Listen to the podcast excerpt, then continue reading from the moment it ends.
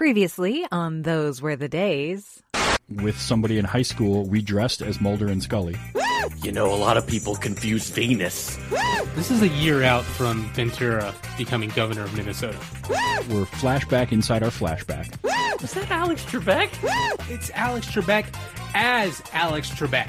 Uh, man, David Duchovny was such a 90s heartthrob. Jesse Ventura's acting, to me, seems to have inspired Kevin from The Office in a lot of ways. Is this the right show? Jack, what the hell is that? When the credits rolled, I was sad. I was like, I'm, I got to go back to work now, and I don't want to. I want more X Files. Those Were the Days is filmed before a live internet audience.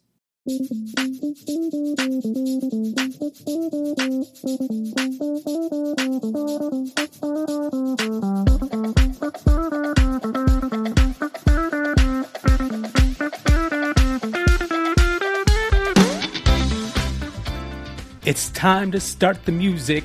It's time to light the lights. It's time to meet some podcasters on Those Were the Days tonight. Hey, yeah, that's us.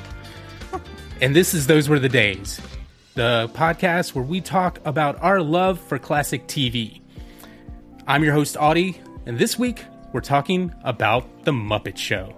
And with me here to talk about it is my good old pals Travis, Hello. Amy, This is going to be the most sensational, inspirational, celebrational, Muppetational episode of this show ever. Thank you for that. Thank you so much for that. And last but certainly not least, Steven. I'm just a Kermit out in the world looking for his Fozzie, man. Very cool.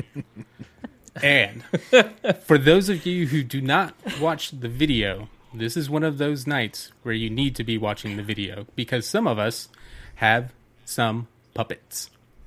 Amy, do you want to introduce yours? I, I I feel bad because like she and I have been together for like a little while now, and she doesn't have a name, and I'm upset about this.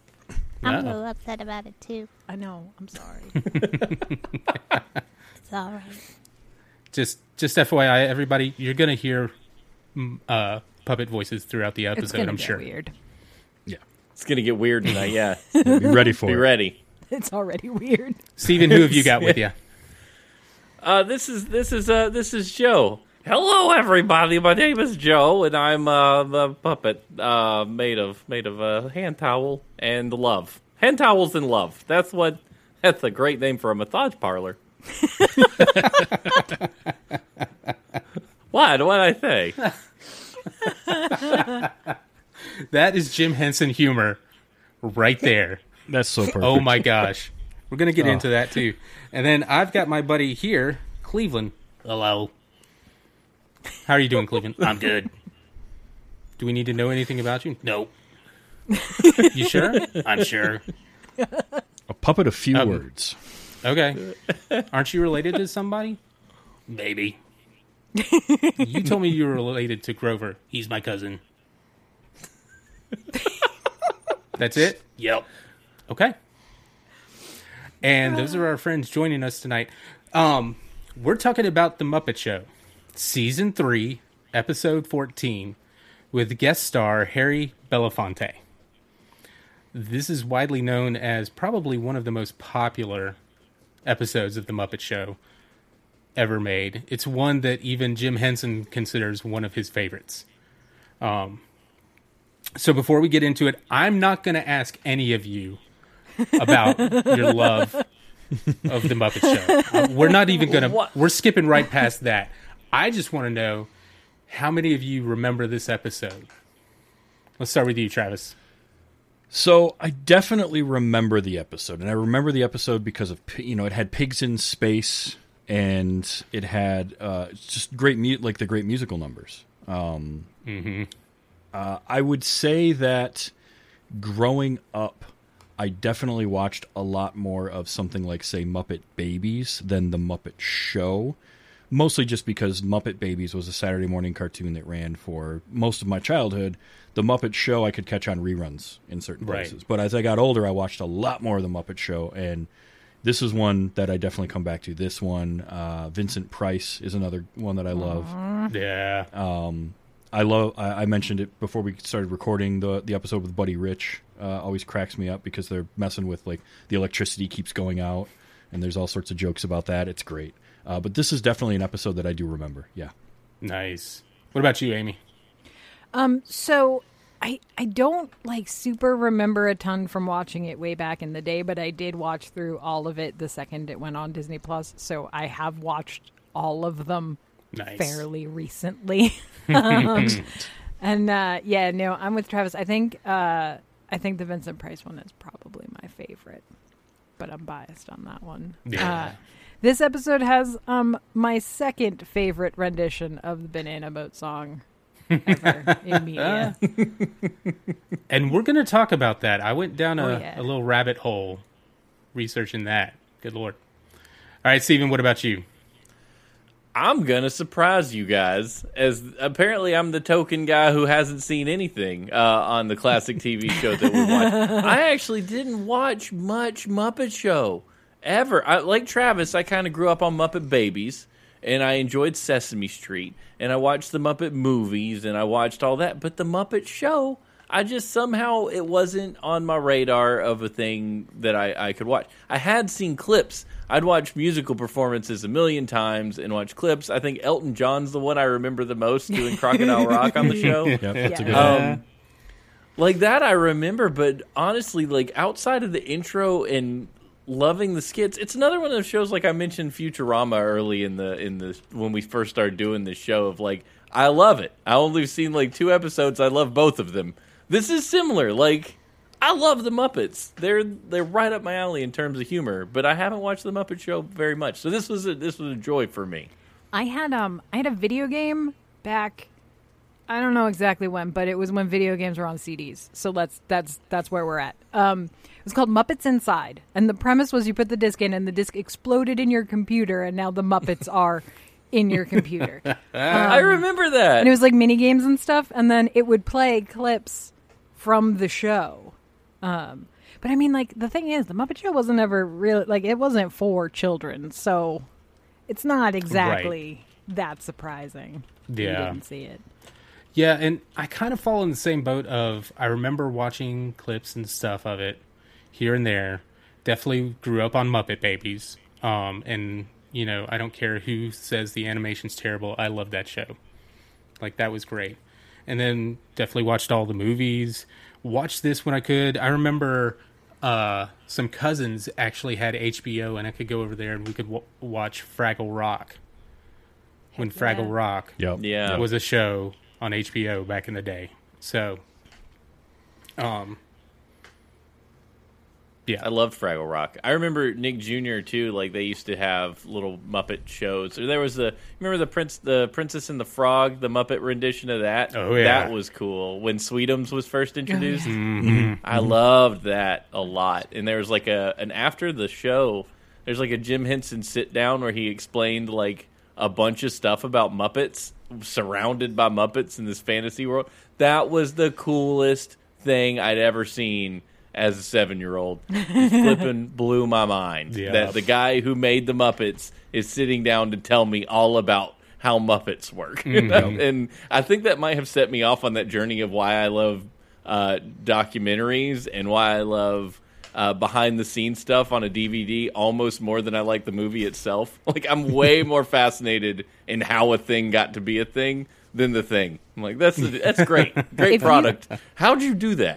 if you can find it, um, there was a few years ago, back when there were like back when uh, Face Off the the the special effects makeup show was on, there was a short lived show called the Henson Creature Workshop. Um, I remember that. I want to say it was on Sci-Fi. I don't entirely remember. Um, and it was a competition show with Brian Henson, and you made they made Muppets in a challenge every week, and it is so cool. yeah. Uh, that's a good one. If you can find it, it is worth a watch. Yeah, I'm gonna dig Yeah. that up. And let me tell you, after making this puppet, not that I didn't have respect for those artists before, but good lord, do I have that much more respect for what they could do. Yeah, and just the, And the expressiveness that you get out of something with like no, I mean, all it is is a hinging mouth. And like Sometimes. eyes don't move. Right, but uh, but just the performances are so good, and and they all have these amazing personalities. Every Muppet does. Like you mentioned, Sweetums. I love that. There was um, Beauregard in this episode that we watched was great. I, I had I, I didn't forget about Beauregard, but Beauregard isn't one that I think of off the top of my head like I do Fozzie Bear or Kermit or uh, We had Crazy Harry too. Yeah. Yeah, Yep, Crazy And Crazy I love Harry. Crazy Harry. Who was in this episode.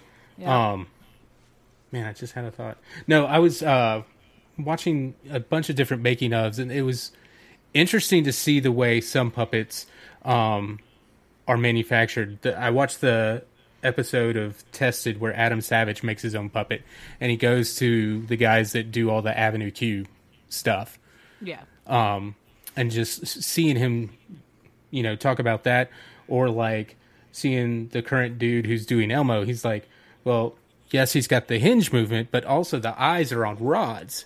So he can mm-hmm. actually manipulate those rods inside the head and get when Elmo's doing some of those weird faces and his eyes are going in weird directions. It's him just manipulating the rods the eyes are on inside the puppet.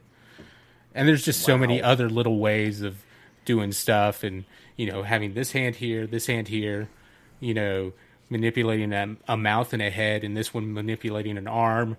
Or like we talked about mm-hmm. pre show, there are puppets where there's one dude doing the hand, and there's another one or two dudes doing, like, one dude with his hand doing the head, and another person or two people doing the actual hands or manipulating something else Yeah. on the puppet.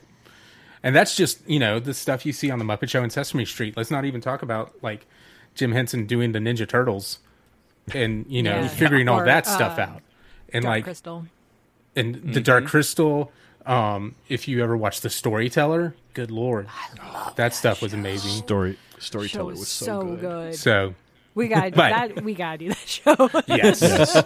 yeah, we got to do that. But let's bring it back. Okay, so this show, this particular episode first aired January 5th, 1979. So I was 12 days old at the time.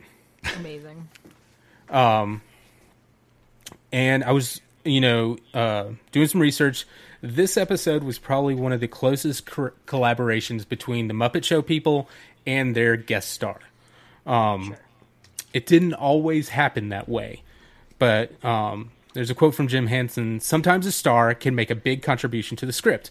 Harry Belafonte was enthusiastic about doing the show, but he wanted to be sure it was worthwhile, and he worked very closely with us, which led to some wonderful things like the piece with the African masks. Which we'll talk that about. Yeah. That that That was really cool. yeah. And then Belafonte himself said, I seldom do television appearances, but I have always had the highest regard for Jim Henson's taste and artistry. So when I was invited to be a guest on The Muppet Show, I saw this might be an opportunity to do something very worthwhile. I had a long talk with Jim in California about the time he was beginning to work on the Muppet movie. And given that I have more than a casual interest in third world music, I proposed to him that the show might provide the occasion to take a look at the lore and history of other worlds, other places. And they definitely did it in this I- episode. Yeah. Yeah. I loved Harry Belafonte on this show. I have no exposure to him outside of Banana Boat song and like a handful of other little jams. And I wanted to sit down and have a beer with that man, uh, for one. And for two, he was just so down with what was going on around him. You could tell there was an honesty and a genuine uh, flair to him. Like the smiles looked real. They didn't Yeah. look like he was faking it. He was happy to be there, and it made it that much better. I'm glad you picked this episode. Yeah. Yeah. Yeah, that was a lot of fun. Harry Harry Belafonte, like it, it kicks right off with like the silly little skit in his dressing room, and then you go into the Banana Boat song, and the Banana Boat song sketch is so good because I love Fozzie, and and I mm-hmm. love I love the just Fozzie's like, oh oh, it's gonna be it's gonna be great. Are you sure? Trust me, and then immediately starts messing whole- things up. The here's whole the- premise that Fozzie's writing this whole episode. Yes. Because it starts with the intro, like when when Kermit goes out. Now, first of all, Kerm, my buddy, why you got to need a script for this? You you do this every day. Yeah. Like this is not all right. It's just But- funny that it, it's one of those things where Fozzie just slipped it past Kermit and was just like, "I'm going to write for tonight," and Kermit's like, "What?" And he's like, "Here's the script." He's like, "What?" I, all, all right. The Ferg. Yeah. The Ferg. Yeah. Mm-hmm. yeah. The Ferg. I That was laughed great. so hard. I write, I wrote a note. I'm like, this typo thing is killing me. I'm just, I'm dying here. It's- And- it was so. Okay. well, It's such a Frank Oz, Jim Henson thing. Like it's just they're It's- they they are. Okay, wait, wait, wait. It is Before no, we it's, go it's any brilliant. further- But we have to. I have to point out how well executed that is, and how difficult that had to have been. Because Yes. you've got Oh, yeah. Jim Henson is doing Kermit, and he's doing the voice, and now he's got to read all this stuff. Read like mispronouncing every word like that is not easy to do It's not easy. Mm-hmm. at all and and it comes off perfect like it's so well done and it's Yes. such great like like you said it's frank oz jim henson humor to a t Okay. Before we go any further, if you have not watched this episode of The Muppet Show, stop the podcast. Go watch it. Go watch it now. And I don't care when you come back to the podcast, but don't come back until you've seen it so you can experience the joy of this and understand. But what come we're back. about. Come we back, need please. the numbers. yes do come, come, back, back. Let Well, us know what you gotten thought. This far, they've already downloaded it. It's Yeah. oh yeah, we're good. It counts. All right. that's that's a fair point So we get Kermit reading Fozzie's bad typing, and then we go into the Banana Boat song, which is Harry Belafonte's signature song. yep. Which, okay, so this is in '79. He recorded and released that song in '56. So, yeah, so it's not like it wow. was new this was not a new song, but you know everybody knew it. Mm-hmm. And so when they're coming to do it, it's one of those times where, like, if this was a new song, you wouldn't interrupt it the way they did in this sketch. But Yeah. because of the the lastingness of this song and where Harry Harry Belafonte was, it was so prime for them to just pick it apart the way the way they did, and the way Fozzie keeps interrupting. Hey, what's the And it's fun. It's funny. He said it's the first time doing it on TV.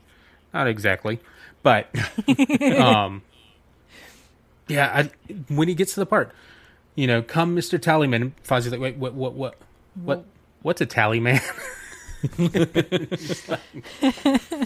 and and Like a I like then the- child, Uh-huh. you I know. like that the Yeah. conceit is that the conceit is that they have not rehearsed this right. because literally all of these questions could have been Mm-hmm. answered answered in rehearsal.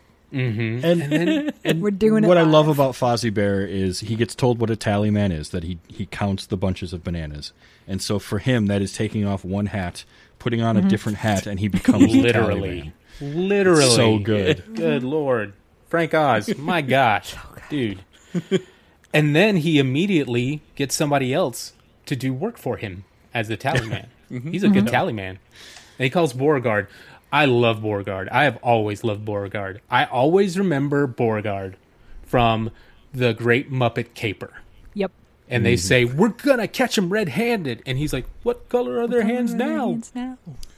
starts a running joke in that movie of that phrase. But I always remember Beauregard being the first one saying that. And just like, And it's him. Um, it's he's also the taxi driver, right? Yep. Mm-hmm. And he's like, "What room are you in?"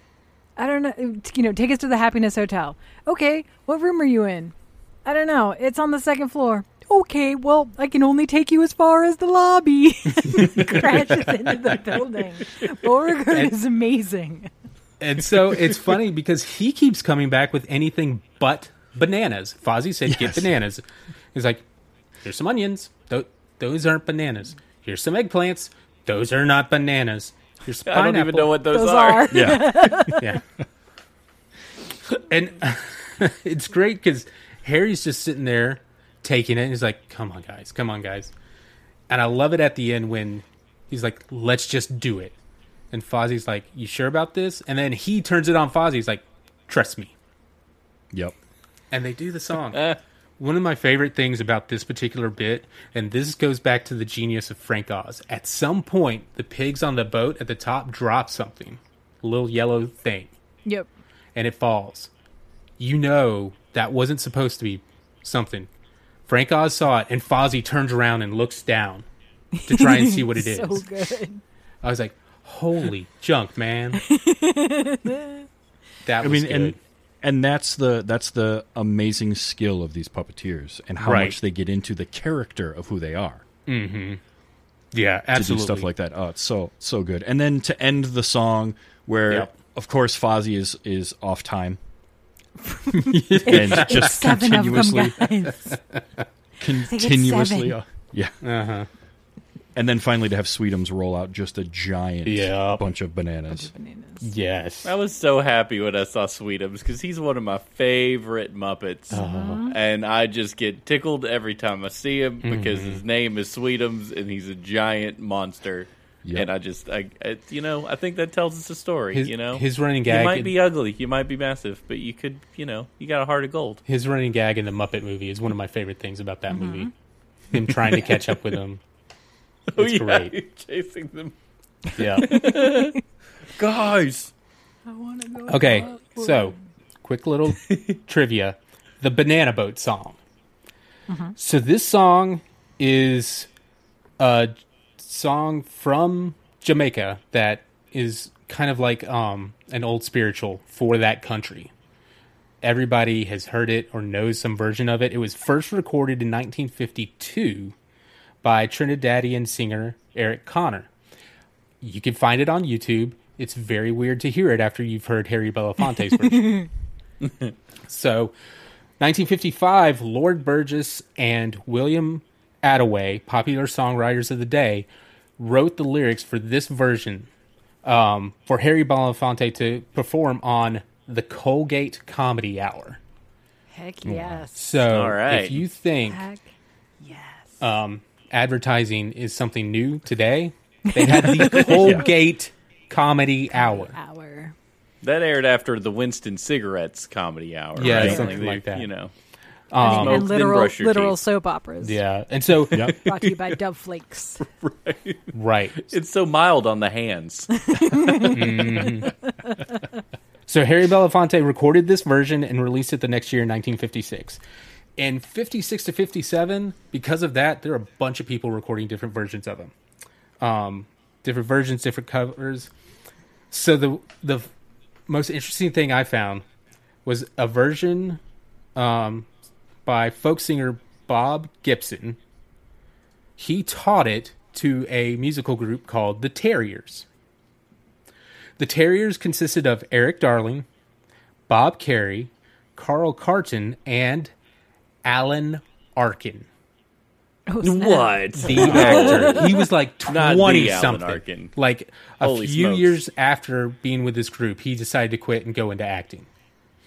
Amazing. They lip sync their He's like version my favorite actor. in the movie Calypso Heatwave. You can also find that on YouTube and see a little teenage skinny Alan Arkin. it is wild. And then, you know, Belafonte did it for in 79 here for the Muppet Show and then probably the other I think most popular version or way people have experienced this song was in 1988 in a little movie called Beetlejuice. Yeah, Yep. that's Yep. where I remembered it. Yeah. From. Yep. That has they the did- other Harry Belafonte song in it that I kept waiting because I I hadn't watched this episode in a while, and I thought, oh, is "Jump in the Line" the other song that he does in the show? Mm-hmm. And they ended, of course, with the war, the African song, Right. which was fantastic and, and a better mm-hmm. choice. But man, "Jump in the Line" was in my head like the whole Right. time. and I'm waiting for it, and it didn't happen. Mm-hmm. Um, also, by the way, Alan Arkin was a guest on the Muppet Show at one time, so we can kind of bring it all full circle. Yeah. I got to find that. I mean, if you're worth talking to, you were on the Muppet Show. For real. Alan That was a Arkin's big thing like- when I was when I was growing up. Like that was what you know. My my dad always said, "You were nobody until you were on Sesame Street." Mm-hmm. You know what I mean? like, That's a good like- point. Yeah. like, that's when you knew you made it. And like some Yep. of the names that were guests on the Muppet Show, I do want to come back to that at some point. I'll, you know, Audie, keep doing the, the Yeah. stuff you've got, but we'll come back to this because there's some incredible guest star oh, names Oh, yeah. that Absolutely. were on yeah. the Muppet Show. Okay, so we get through the Banana Boat song. Fozzie's still writing his script for the show. Excuse me. Next act is Rolf and New Zealand. And Fozzie's script was great. It's like Rolf play music and New Zealand be funny. Good job. Leave nothing to like chance. scripts during the Yeah. writer's strike of the early And that skit was great because um, they sang Tea for Two backwards, and I was not expecting No, them to sing real it good. literally the words backwards. And again, like you said earlier, Travis, with Kermit trying to, you know, read the messed up words, trying to sing something backwards while you're doing a puppet. Oh my god! Yeah, try that. So try to just sing something backwards, or try to do try to be a puppeteer. Now do Right. both of those at the same time. Like, come on, right. it's insane. I really wanted to take a minute to capture that and then reverse it, and I just it was not a good time for me. But I was like, ah, if I had just a little bit more time and just see how accurate they got, because talking backwards and saying spell like phonetically Doing it backwards, backwards versus is backwards different. is a whole different thing. I'm wondering mm-hmm. if it came out right or not. I'll do the research. Yeah. I will let you know. All mm-hmm. right, Travis is gonna meet us back up, catch us on the TikToks those Rough days show. yeah. Like I'm sitting here trying to do I'm like brain brain no no. so and then after that we get pigs in space. Oh yeah, Gosh, I love this bit. I love pigs in space. And so I love all the random pig puppets, Oh, I know. eh, eh, like in everything. Like just the assortment of pigs are great. yeah, Something- the variety. something I did not know or remember until I was, you know, researching this, making notes was the names of the pigs. So we've got Doctor Strangepork with his Dissolvatron, which apparently can dissolve something over here and move it over there. And so he does dis- that with a drink, and then he does it with Piggy and the captain, Link Hogthrob. Mm-hmm. that was his name. yes. And then, okay, when they got switched, and again, this is where you know this isn't just for kids. And Piggy in Link Heart Th- Hogthrob's body, talking to him in her body, she's like, "Don't you dare touch you." it's like, oh, oh, okay, we're going there. And and here again is where like that sketch could have ended right there, and that's perfect. Mm-hmm. Like the quick little dissolvatron, good little gag, move on. But no, then they bring in um, more Muppets, and they're all Well, yeah, Doctor And it- Strange Janice walks in, and it's better. Janice. Janice walks in, and it's got him. And then Kermit walks in, and it's the Swedish Chef. And then Swedish Chef walks in with Kermit's voice, like, "That's it, skits over," as if that magically makes everything go back the way it was, which it did. But it was just funny for the sketch, um, and just the whole time Statler and Waldorf through this whole thing. It's like their little quips just were so good. Okay, so Oh, um, the next bit is Zoot and Floyd play Honeysuckle Rose while dealing with some little flying bee thing. And here's something I. I Go was ahead, just Travis. say I love I love Zoot and Floyd yeah. So Zoot. much. Flo- Uh-huh. Floyd, There's a line. There's a line from. It's one of the Muppet movies. I can't remember if it's Muppet movie or Great Muppet Caper. No, Muppet movie. Uh, where Zoot like loses what he's saying, um, loses track of what he's saying, and Floyd goes, "Uh oh, looks like Zoot skipped a groove again." And this is the line that my sister and I use all the time. like if you just Yeah. get stuck in your own brain loop, mm-hmm. it's like Zoot skipped a groove again. Yep. So, Which I only realized what it actually meant as an adult. oh yeah, record player, baby. yeah, the kids don't know what that means. no. So interesting thing about this particular spot, um, because I was looking at everything, and this is a UK spot. So in the United Kingdom, their commercial breaks were shorter. So the Muppet Show had about two minutes of extra time to fill. This is the kind of stuff they filled it with. Usually some kind of random musical number, number never featured the guest, um, but just something long enough to fill that extra time. Um, and we never got them in the States at all when they originally aired. Um, Right. Nickelodeon aired some of them, weirdly cutting out some other material from the show for some reason, which is really weird.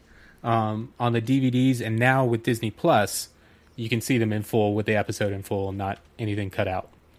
So Was Mahna Mahna one of the ones that because Mahna Mahna is like a two minute musical number with the bloopers or whatever I'm not sure. You know that song? Something Jim Henson heard something similar in a weird Italian porno, and that's how that's how they found that song. Which made me so happy that that's how Uh-huh. that got on TV. It's one. Of, I mean, that's one of the best numbers ever. Like that Yeah. one gets stuck in my head all the Yeah. time. Um, yep. Don't start, Amy. We're going to do the whole song right here if you do. Mana mana. Phenomena. Oh boy. Do do do do Mahna mahna. do do do do Mahna mahna. do do do do do do do. That's enough of that. I'm already Okay. All right. So after our UK spot, we get the Harry versus Animal drum battle. Heck Yes. yes. So when Jim Henson was talking to Harry, Harry about the show, he said, like, yes, we'll do the special stuff. Yes, we'll we should absolutely do the banana boat, but we also need to have something else that's just kind of you with the Muppets doing something. And Harry uh, wanted to do something like this. He said Animal was one of his favorite characters, so they came up with this. And it's just him and Animal going back and forth. Um, I think we talked about pre-show how much we love the animal versus whoever. yep. Always. Every time. Besides this one, I think my favorite is when he's playing next to Rita Moreno as she's Mm-hmm. singing "Fever" Oh yeah. and she's So singing, like, good. and he keeps, that was so good. But with this one, it's just them trying to outdo each other in typical form. You know, it's not a uh, necessarily a new joke, but it's one they just have fun with. Like you could see Harry Belafonte just beating at his big old drum and having so much fun doing it. Oh yeah. Heck yeah. Yeah. I, it- I just I love that it was big old drum with big old drumsticks, mm-hmm. you know, mm-hmm. and he could make so many different sounds come out of that big old drum. Oh yeah. Yep. That was the cool part. I was, I was really into that. I'm like, mm-hmm. holy crap, look at what this guy can do. He's a multi talented. Sing, beat on a big old drum. Mm-hmm. I wish I could do one of those things, Yeah. you know? But and I, and I like I like too the different types of music that they did throughout the show mm-hmm. because Yep. Day-O is a very different song from Turn the World Around, and you got like uh, the the UK spot. The song is called Honeysuckle Rose, right. and it's just bass guitar and the saxophone jazz. Mm-hmm. And, and the B. Yeah, and the beat. And the it's just it's just this like little improv jazz number, and like Yeah. it's so cool because it's such different music. It's not what you would normally get in a in a primetime variety show mm-hmm. either, which is one of the things that I, I so I just want to mention that because I love I love all that stuff. Well, I think it's absolutely the reason this particular episode is so beloved because of the variety of music in it. Um, you know the the um, Zoot and Floyd thing. That's such a Jim Henson letting those characters just do their thing, Yep. and you know we get that here and there in spots all over the Muppet Show and the movies and stuff. But then to add Harry Belafonte in his particular voice just added so much and made it so much more fun. Oh yeah. I, uh, while watching this show, I was struck multiple times by the fact that this was like a primetime variety show with Muppets. Like uh, how? How did how we can't get anything this cool this now? I mean, we we have stream. You can stream anything you want. They greenlight literally everything, and we cannot get a Muppet show to last more than like a handful of episodes. The um, and they had this on prime television, man. the one that's on um the one that's on uh Disney Plus now, uh Earth to Ned, very good. Okay. Like it is not it is not the like they are Muppets, but it is not the Muppets. Um, Right. But it is a real good show. Mm-hmm. I was surprised. Like I put it on because it was there, you know, and I'm I will watch anything Yeah. from the Henson Company, and I was like, oh, oh, this is great. Okay, Well, I mean, not to belittle anybody that works for the Henson Company, but there was a special magic that Jim Henson had oh sure, to bring people together and just foster some of this stuff that I don't think anybody else has quite captured yet within the the Jim Henson Corporation. I I'd say the closest thing to recapturing that was the Dark Crystal series on Netflix. like seeing that, seeing the behind the scenes and seeing like children of the original puppeteers Mm-hmm. Yeah. come and fill those roles was something special. so I think one of the things that made the Muppet Show work is is partly that it wasn't like the Muppet Show wasn't designed and aimed at kids. Sesame Street was. Sesame mm-hmm. Street works on its own level and is Right. fantastic and and and I love that. But the Muppet Show was a different thing and because it wasn't aimed at kids, it never felt like it was talking down to anyone. true. It never it never did that. It was just earnestly like great sketch comedy, silly gags with Muppets. Uh, you know, the one that came after the drum battle, uh, I wanted to talk about Muppet Sports oh my god. because it was just a great. It was the blind fifty yard dash, blindfolded fifty yard dash. It's a silly little thing, and you know what it reminded me of? It reminded me of a Monty Python skit, like the upper class twit of the year skit, where it's just craziness going on. It's exactly what it reminded me of, but with puppets. It's brilliant. Yeah. Yeah. It had it had great sight gags. Uh, it had. Uh, I love that like. They call in the stretcher, and the stretcher comes in, and they hit the pole and get knocked down. because those right medics are blindfolded off, like- too for some yeah, the, dumb the reason. medics come in. eh, Like it's so good. You think you think so British humor is kind of wonky for a lot of Americans to digest. Do you think that the Muppets makes it more acceptable? The silly level is like off the charts, right? But like American audiences when they see Muppets behave that way, it's somehow funnier than how we kind of disregard not all Americans, large majority large amount of Americans disregard the British humor as being too silly or just weird.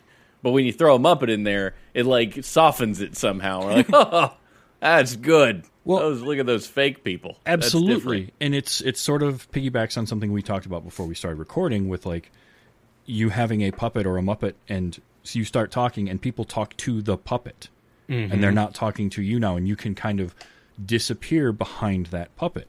It, same similar idea, right? Like the humor now, you're you're more likely to take that silly humor from something that looks like the puppet that Audie has there or Amy has there um, versus watching a person do that. It's why certain gags and certain types of humor work better in animation than they do in a live action setting.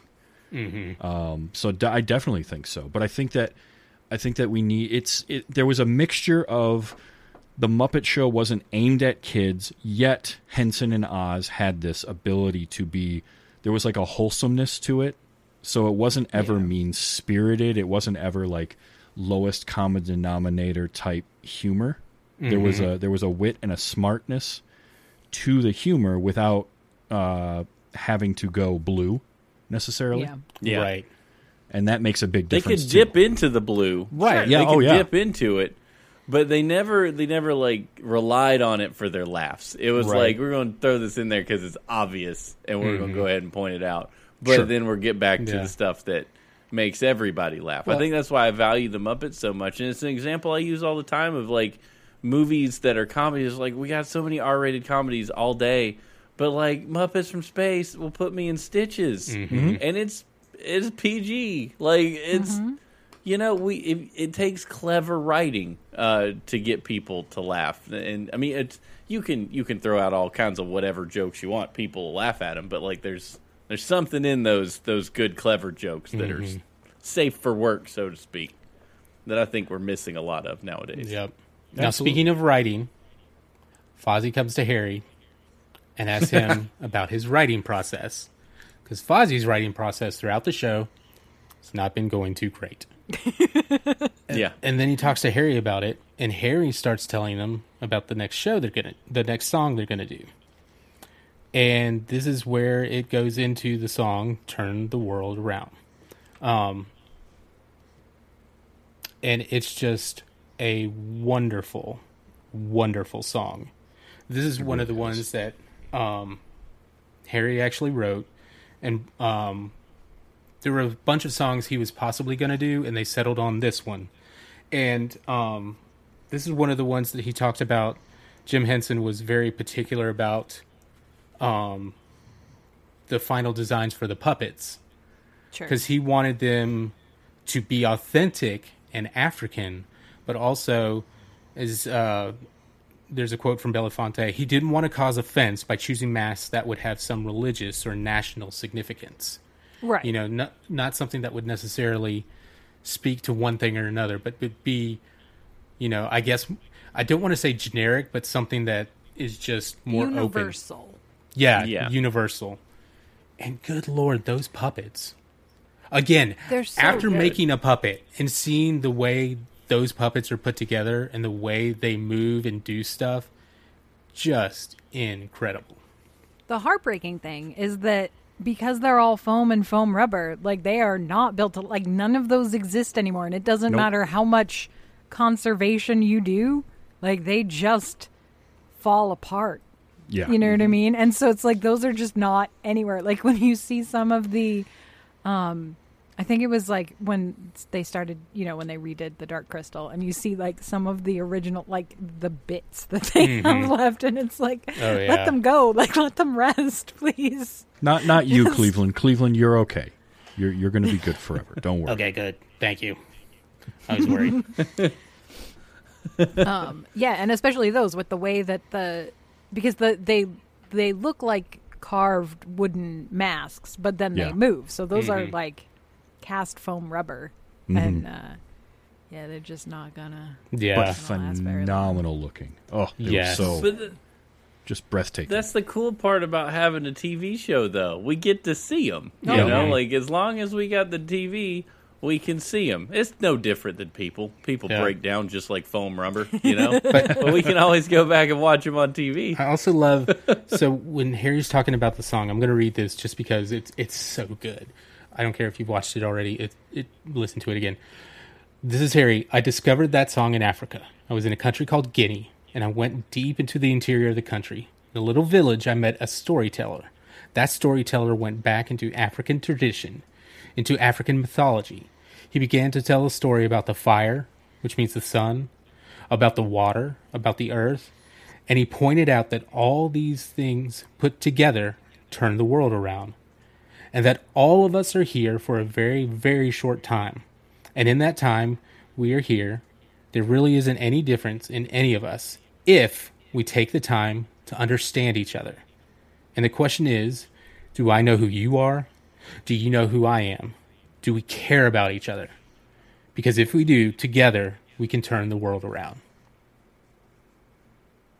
That That's was good. Fozzie wrote that. You said that's Fozzie's words. Nope, that's Harry. Oh yeah, okay. That's Harry. Yeah, Harry. That's when Fozzie's asking him about it, and then Yeah. they actually go No, into I the thought song that from was there. great. And um, yeah, I actually sat there and I was thinking, man, that was the point where I thought I want to just listen to a podcast of Harry Belafonte stories. Yeah. and I got to start getting introspective listening to it because it was it was impactful. I'm like sitting there going, that's a guy who's traveled to like places I would never go to talk to people I could never talk to mm-hmm. to learn things that the rest of the world misses out on. And I'm like, I- it was one of those. I was having an existential crisis. What it comes down well, yeah, what am I doing with my life? I haven't been to Guinea and talked to a storyteller. Like I want to Yeah. go talk to a guy whose job is to retell the stories of a people. But no, I'm probably not going to do that. But it'd be great. I did think now's time to sign up for that cattle drive I've been wanting to go on for ten years. There you go. uh, you know, experiences. That's not the first message about going and having experiences that I've heard in the last week. I'm like, somebody trying to tell me something. Yeah. I gotta, gotta get on the wagon. It's coming through the Muppet Show. yeah. I mean, yeah, as all good things do. yeah, sure. I mean, and it's wild a message that was you know relevant then and still relevant today. yeah. You know, do I know mm-hmm. who you are? Do you know who I am? Let's turn the world around. Um. And that was that was Harry Belafonte. Like that was his. Yes. He, I mean, still is. He's ninety five years old, I believe. He's still with Mhm. us. Uh, but that's that's who he is, and it's encapsulated in this episode. It's so good. Yeah. Loved it. Loved it. Yep. Yep. And then, you know, they they finish the song, all the other Muppets come and they start singing it together. Um, and I love um, only because I had the recording of this um, from something else and not the actual official recording, but it kept all the last bits. So you've got everybody walking in, Kermit at the end. Well, it's been a great show, and we can hardly bring ourselves to end it. And we all know who we have to thank for that. And Fozzie immediately, the script writer. and it's like, no, no, the guest star, Fozzie. And then um, I saw someone point out that like after that they're all singing together. And again, the magic of how well Jim Henson and Frank Oz are buddies. So are Kermit and Fozzie. Fozzie puts his arm around Kermit as they're singing with Harry Belafonte. And mm-hmm. everybody's singing. Even Statler and Waldorf up in the balcony are singing, Whoa! and then You, you, know, know, it's good when they get involved. Mm-hmm. Yep. and they just Yeah. finished the episode with that song. So That's good. Um, and I'm going to say here, one of the reasons I picked this episode was because of that song, which um, I went to a church camp growing up, up in Dahlonega, Georgia, like right where the Appalachian Trail just begins at the the top of North Georgia, and that song was sung at the camp by a particular set of campers. So, um, it's a church camp. It's not like a Jesus camp. We're Methodists. We're more so- social justice warriors. Um, but one of the things I loved about Camp Glisson is they had, you know, all kinds of regular kids. They also had a special camp called Sparrowwood, which was specifically designed for campers with mild to moderate developmental disabilities. And we had campers from you know, young, maybe elementary teenagers, all the way up to as old as they would, they could be. Like we had 50, 60, 70 year olds who'd been coming to camp forever. Um, and the only thing that, the only way they were separated from camp was where they slept. Otherwise, they were in the middle of everything they could possibly do. So they went on creek hikes. They went to the craft shack. They went on campouts with us if they could. Um, and one of the things that they would do being a church camp um, we had a week we had a daily chapel service in the morning and at night. And thursday was always sparrowwood chapel. And they would always do a version of this song. Um, a little little bit less um, on the beat.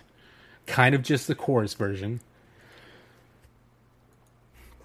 But it's something i remember distinctly to the point where at some point like i had worked four or five summers and uh, my buddy trey was like i saw an episode of the muppet show and it has turned the world around on it. And we watched the episode and our minds were blown because we didn't we didn't put the two and two together. And it was crazy. And i even uh, went on the uh, facebook alumni page to ask hey who brought this to camp?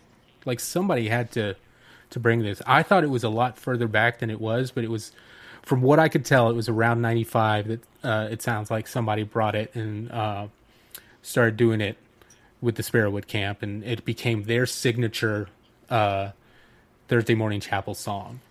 And it's just when you, just one of those things of like someone who has those developmental disabilities, but you see them singing this song and talking about all of us being together and turning the world around. It, it it was always something special to me, and then uh, knowing how much more special it's been to so many other people uh, was was really neat. So that's that's the main reason I chose this episode um, of the Muppet Show. So, um, what did you guys think of it? What's what's your reflection on it at this point?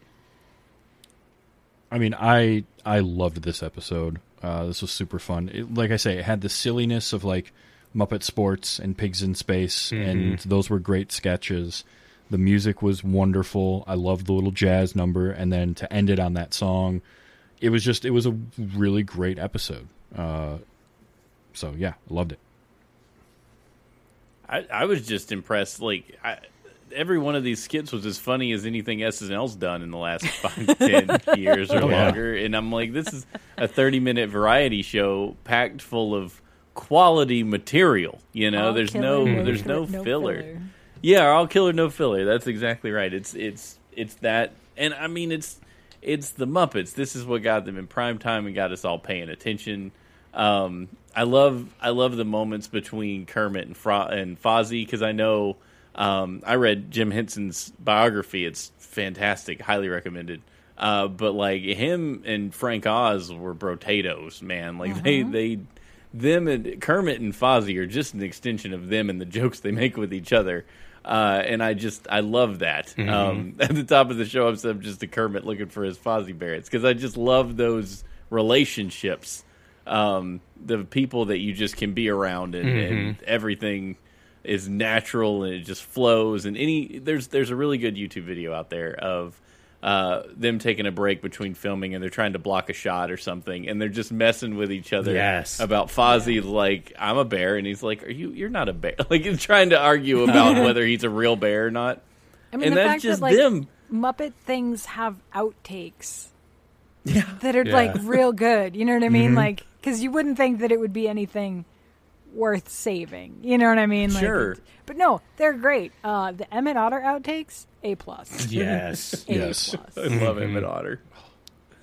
Yeah, and the fact that we know all these characters like by name, uh, you Oh, know, yeah. it, it speaks to the the how how the the characters have touched us, embedded themselves in our memories, and and like I've said, I think I might have said it on last week's show when we were closing, but like if I saw Sir, Kermit on a subway on his way to work, I wouldn't really bat an eye. I'd be like, oh.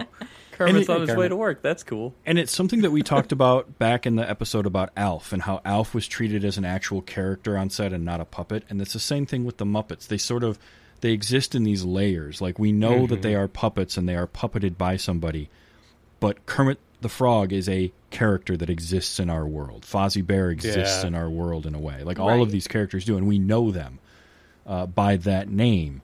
Like yes, we know that Frank Oz does Fozzie Bear, but it's like Frank Oz also does Miss Piggy. He does plenty of characters, and we don't mm-hmm. think of that. We just think of Fozzie Bear. We think of Miss Piggy. We think Right. of Sweetums, mm-hmm. and that's the the magic of Muppets and the magic of these characters is that they are they do exist.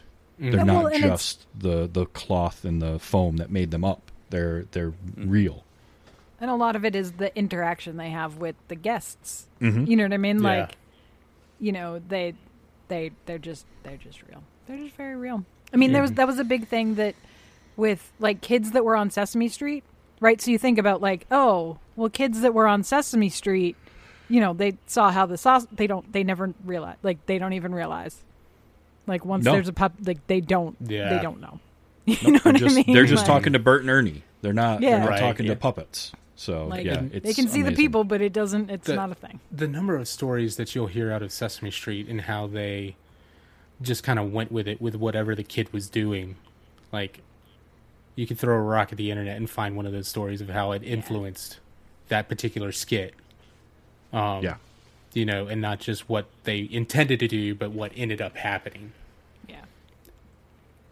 And the valuable lessons they teach through puppets. I mean, I remember reading an article, what, 15, 20 years ago about uh, taking Sesame Street to the Middle East and stuff to teach race, like to eliminate racism. I mean, they did that here, or tried to do that here. You know, it's still a work in progress. Right. But like, Yeah. children, for children, they see so many different colors and so many different things. And they said that children are so much more likely to listen to the words and instruction of a Muppet than an actual adult. Yeah. I mean, And I'm like, you know, yeah, I mean, Sure. yeah. if President Kermit did Muppet, the I'd State of the totally be Union, like, I would probably pay a little more attention. Yeah, I'd be listening. Yep, I absolutely would. And I mentioned it earlier, but some of, I gotta I gotta tell you some of these special guests that appeared on the Muppet Show. Yes. because Let's dig it for right. one, we had the cast of Star Wars. Oh, yeah. Right. That's Chewbacca Oh, yeah. was on, as well as Peter Mayhew. You know, all of them. We had a bunch of the Sesame Street uh, characters showed up, but listen to some of these other names. So we have Harry Belafonte, Joan Baez was on at one point, Milton Berle.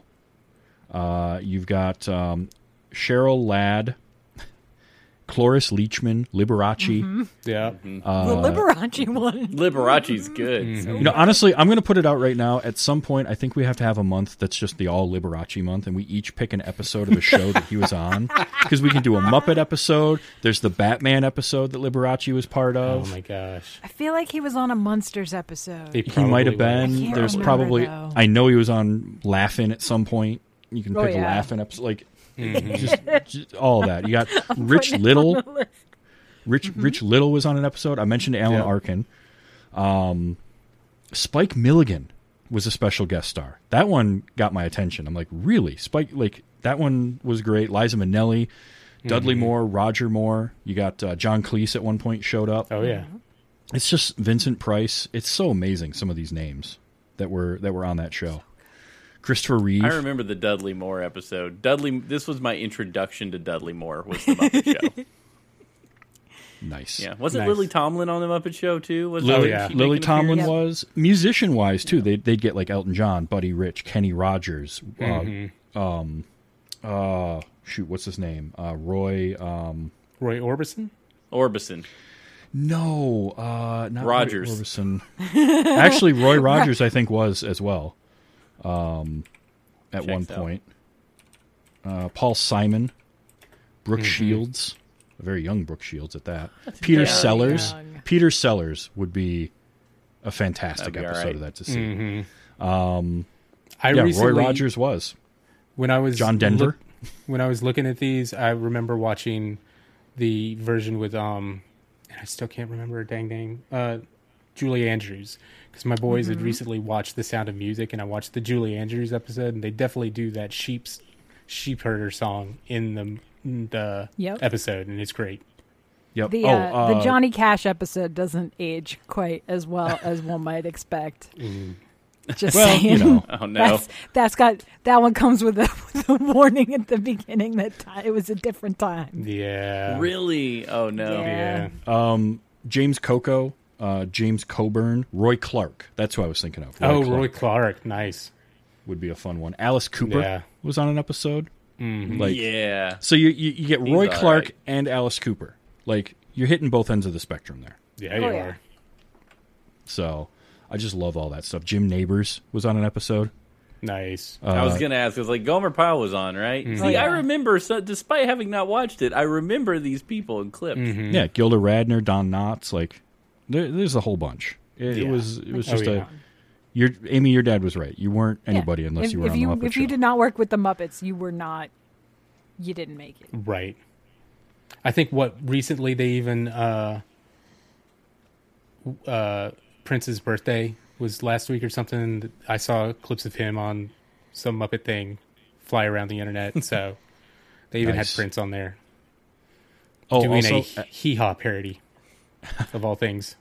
Ethel Merman was on the Muppet Show. That's all you need to know. hmm Oh, it's So- great. So that has been the Muppet Show. And next, who's next? Is it Steven? Is yours the It's next one me. we're doing? Next, It is. Yeah, you want to know what we're, we're watching? I do. I know you're hanging on by a thread. I'm so I mean, that's why excited we're about asking. this one, you guys. I'm so excited about this one. We are doing I Love Lucy, Nice. season three, episode 27. Tennessee Ernie visits. Uh, special guest on that show was Tennessee Ernie Ford. Um, this is one of my favorite episodes of I Love Lucy I've ever seen, and I think about it fondly. Uh, and I cannot wait, cannot wait to talk about it. Uh, not exactly the biggest guest star for us today, but back then, um, if you don't know who Tennessee Ernie Ford was, he actually is the one that popularized uh, the song 16 Tons. I sold my soul to the company store, or I owe my soul to the company store. That's him. Um, and he did a lot of radio and some TV, and he guest starred on three episodes of I Love Lucy Nice. and this was his debut. So I'm I'm really pumped. So that's season three, episode 27. It's available on Hulu. Uh, it's a short watch. It's about as long as the Muppet Show was. So carve out some time and, and check it out. I can't wait. Awesome. That's that's Awesome. great, and that I love that you're going so classic with the show Yeah. and the guest star. It's Yeah. Oh yeah. perfect. Oh yeah. I'm pumped. Way back. way back black back. and white days. So feedback wise this week we have no emails again, but please do email us at uh, those were the days show at gmail.com. Uh, no nobody responded on Twitter. However, our poll is still up. As of recording for another nine hours, you have to decide uh, our next topic. And right now the leader in the clubhouse is the drugs episode. So Oh, are you serious? Yep. it is currently All leading. right. All So right. we will we will announce it on Twitter and uh, and then coming up for next uh, and on the next episode we will officially announce what the what the winner of the poll was. So Nice. Awesome. The funny thing is figuring out if we're going to have to fight over an episode. I think we'll be. I know exactly which ones I'm going for if it's drugs. Mm-hmm. Other than that, I don't know. Game show, I might have an idea. We'll figure But it we'll out. see who wins. Who, who wins? I love it. All right. Well, definitely vote on that. Definitely send us your emails, tweet back at us. Um, I try to throw posts up on Facebook. If you see me there, respond there. Feel free to just respond. We want you a part of the conversation and a part of the show. So definitely respond to us in whatever way you can and want to. And until next time, this has been Those Were the Days.